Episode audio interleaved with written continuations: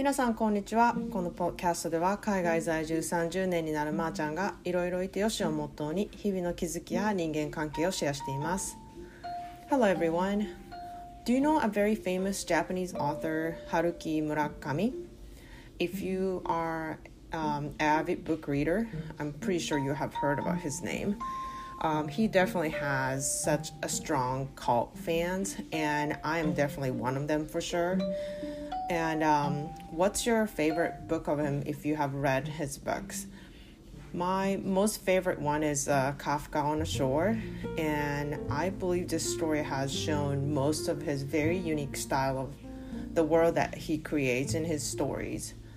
Um, it's very hard to describe for me like what the story is about or what his book is about, but I always feel like his stories are like listening music and um, you want to kind of revisit his world again um, if you haven't read it for a while. So it kind of craves his um, uh, to get into his his world once in a while, and somewhat the storyline it stays in your mind forever. Um, so I really like um, revisiting his books, and also if he released a new book, I wanted to grab it right away. And I like this quote of his. It is very powerful, and I think it's very true. Um, it is memories warm up, warm you up from the inside, but they also tear you apart. 皆さんこんにちはいかがお過ごしでしょうか？と私のお友達のねなっちゃんがやっているポッドキャストを聞いててあの昨日聞いたんですけれどもね今日のトピックにしたいと思ってちょっと取り上げることにしましたで彼女はシェアハウスに住んでいてこう一緒にねたまにあのフェイスタイムとかをして話したりしたんですけどあの家の感じとかね住民さんとかがね結構あのいててなんかいろんな人が通りがかったりとかみんなでご飯したとかなんかすごい毎日が合宿みたいな生活をしてねめっちゃ楽しそうなんですよ。でこうあのテラスハウスとかですごい好きなんですけれどもそれをなんかリアルなテラスハウスみたいな感じがしてすごいいろいろねなんかあの家のことを聞いたりとかしてねすっごい楽しいんですよその話を聞くのが。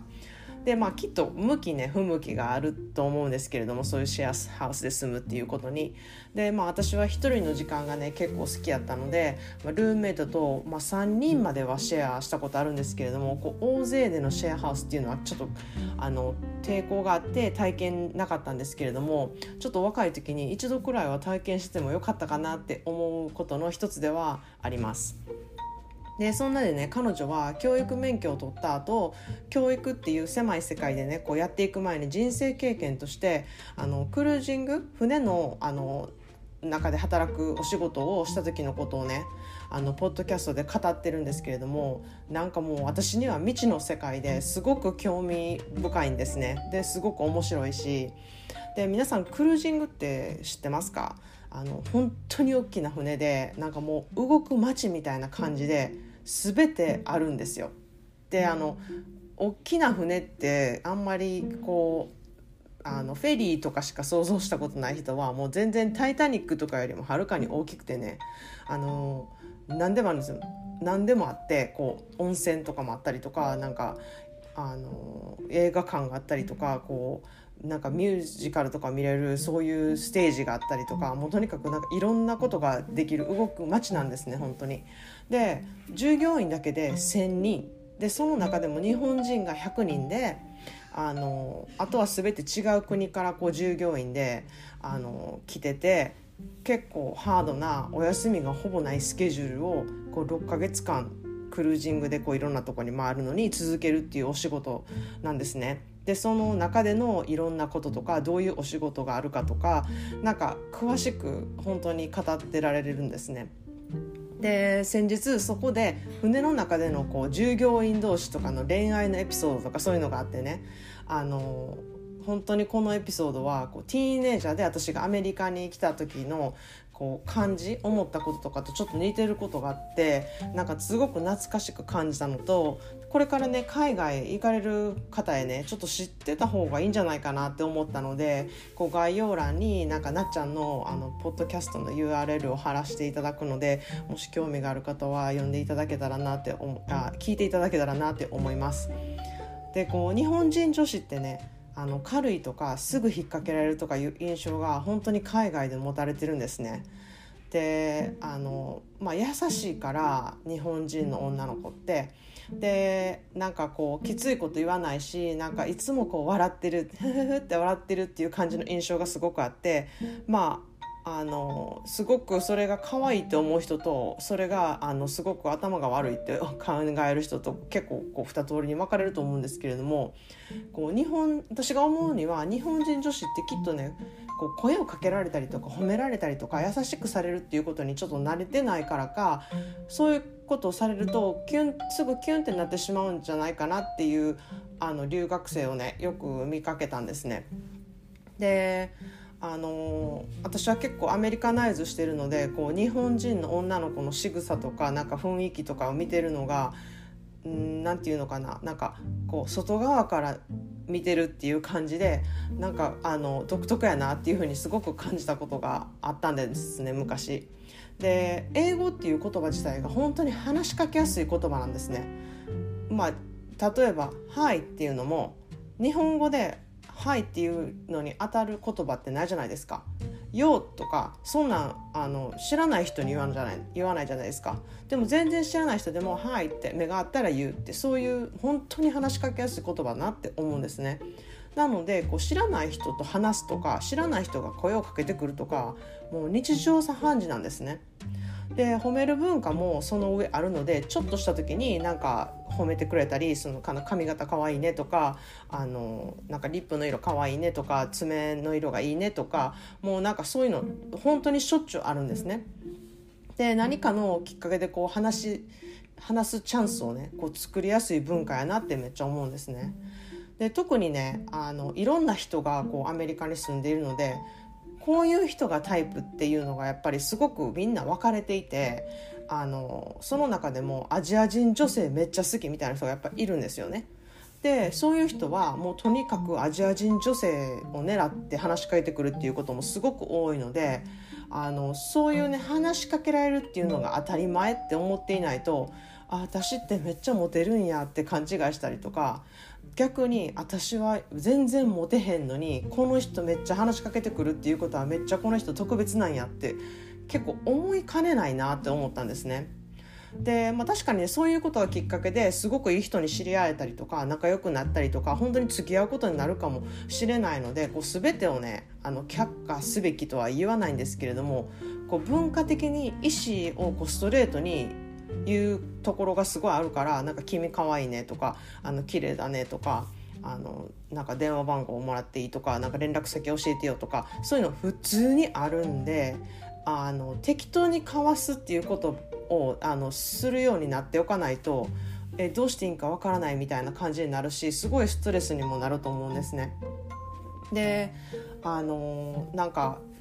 日本のね映画とかねドラマってあんまり私見ないんですけれども時々ね見るとこう何て言うのかな恋愛の発展の遅さというか言葉のないやり取りのジレンマとかなんかそういうことにめちゃくちゃびっくりしたんですよ。えなんかまだ進展してないの？みたいな。でもそれがなんか日本の美というか日本の人があの求めてるストーリーラインなんかな？みたいな。こうあの人思ってくれてるかも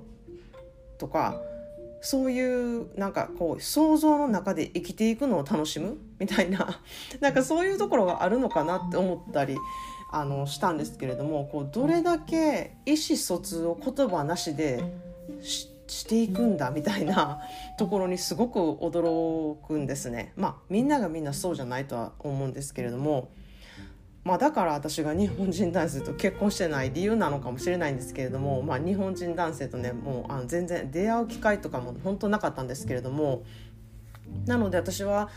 恋愛に関してはすごく特にアメリカナイズしていると思うんですね。でこう日本人イコールこう日本にいるような女性だと勘違いしてこう寄ってきためっちゃ日本人女性好きなアメリカ人男性とかにはもうす結構はっきりした態度を取るので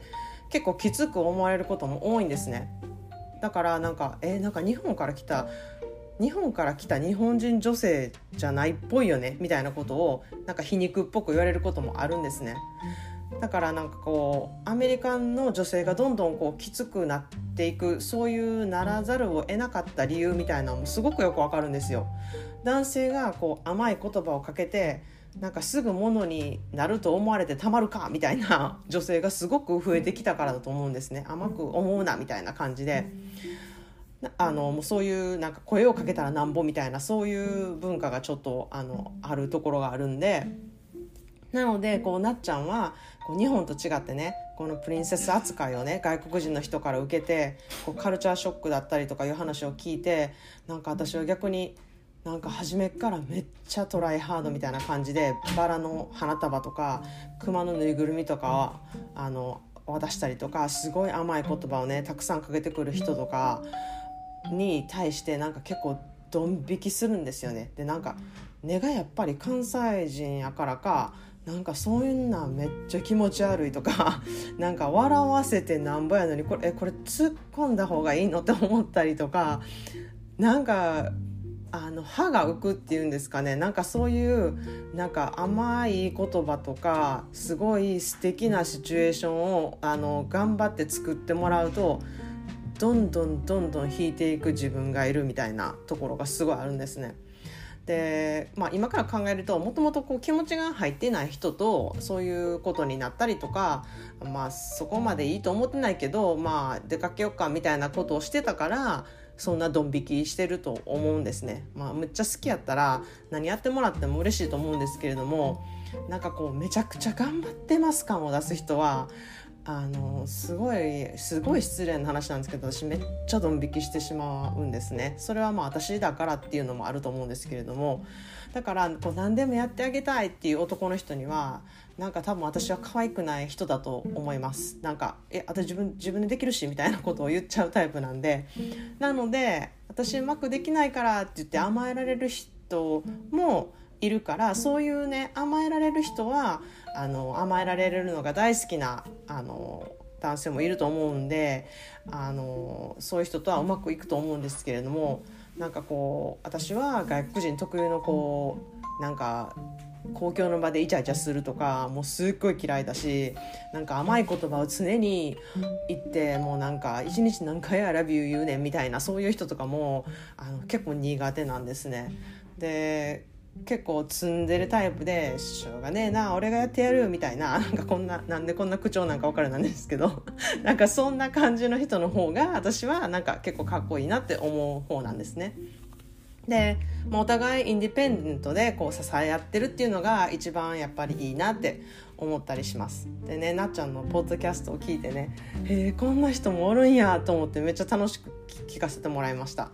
で船のね恋愛でも話されたんですけれどもアメリカの子供事情とか家庭事情とかもすっごいいろんなケースがあって、まあ、離婚や再婚とかも多いし養子とかもすごく持たれてる人も多いのであのお母さんが2人授業参観に来ていたりとかあの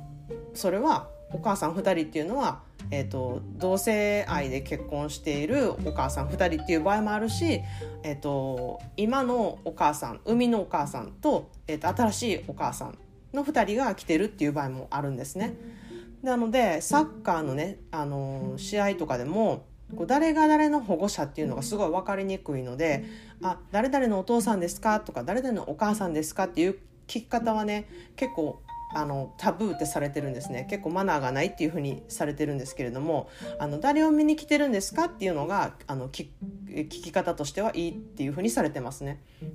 そのことその人の関係なんて私が知るビジネスではないっていうのがあの前提にあるからなんですね。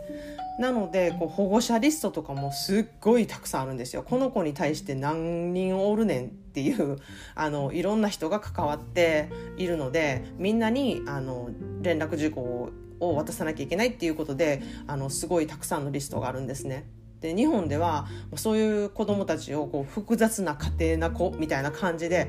一般的に言われると思うんですけれどもアメリカではもう全く普通でこうどっちかというと私のようなこう再婚でも前に子供がいなくって今の子供だけで親もまだ一緒で養子もいてないみたいな家庭は結構マイノリティにありなりつつあるなって最近思います。でまあこういう話をねするとね すごく長くなるので、まあ、なっちゃんとまたコラボをして国際恋愛とかねそういうことについて話せたらいいなって思っています。で、まあ、なっちゃんに限らずこうコラボしたいねポッドキャストをやっている方がね私の中ですごくたくさんいてこれからねちょっとぼちぼちコラボをしようっていうことをねあのみんなで話し合っていってあのできたらいいなと思ってるのであのそういうポッドキャストになっていったらまたいいなと思っています。それではちょっと長くなりましたが皆さん今日も良い一日をお過ごしください。概要欄に公式 LINE の URL となっちゃんの URL 貼ってますのであの興味ある方はチェックしてみてください。Thanks for listening and have a great day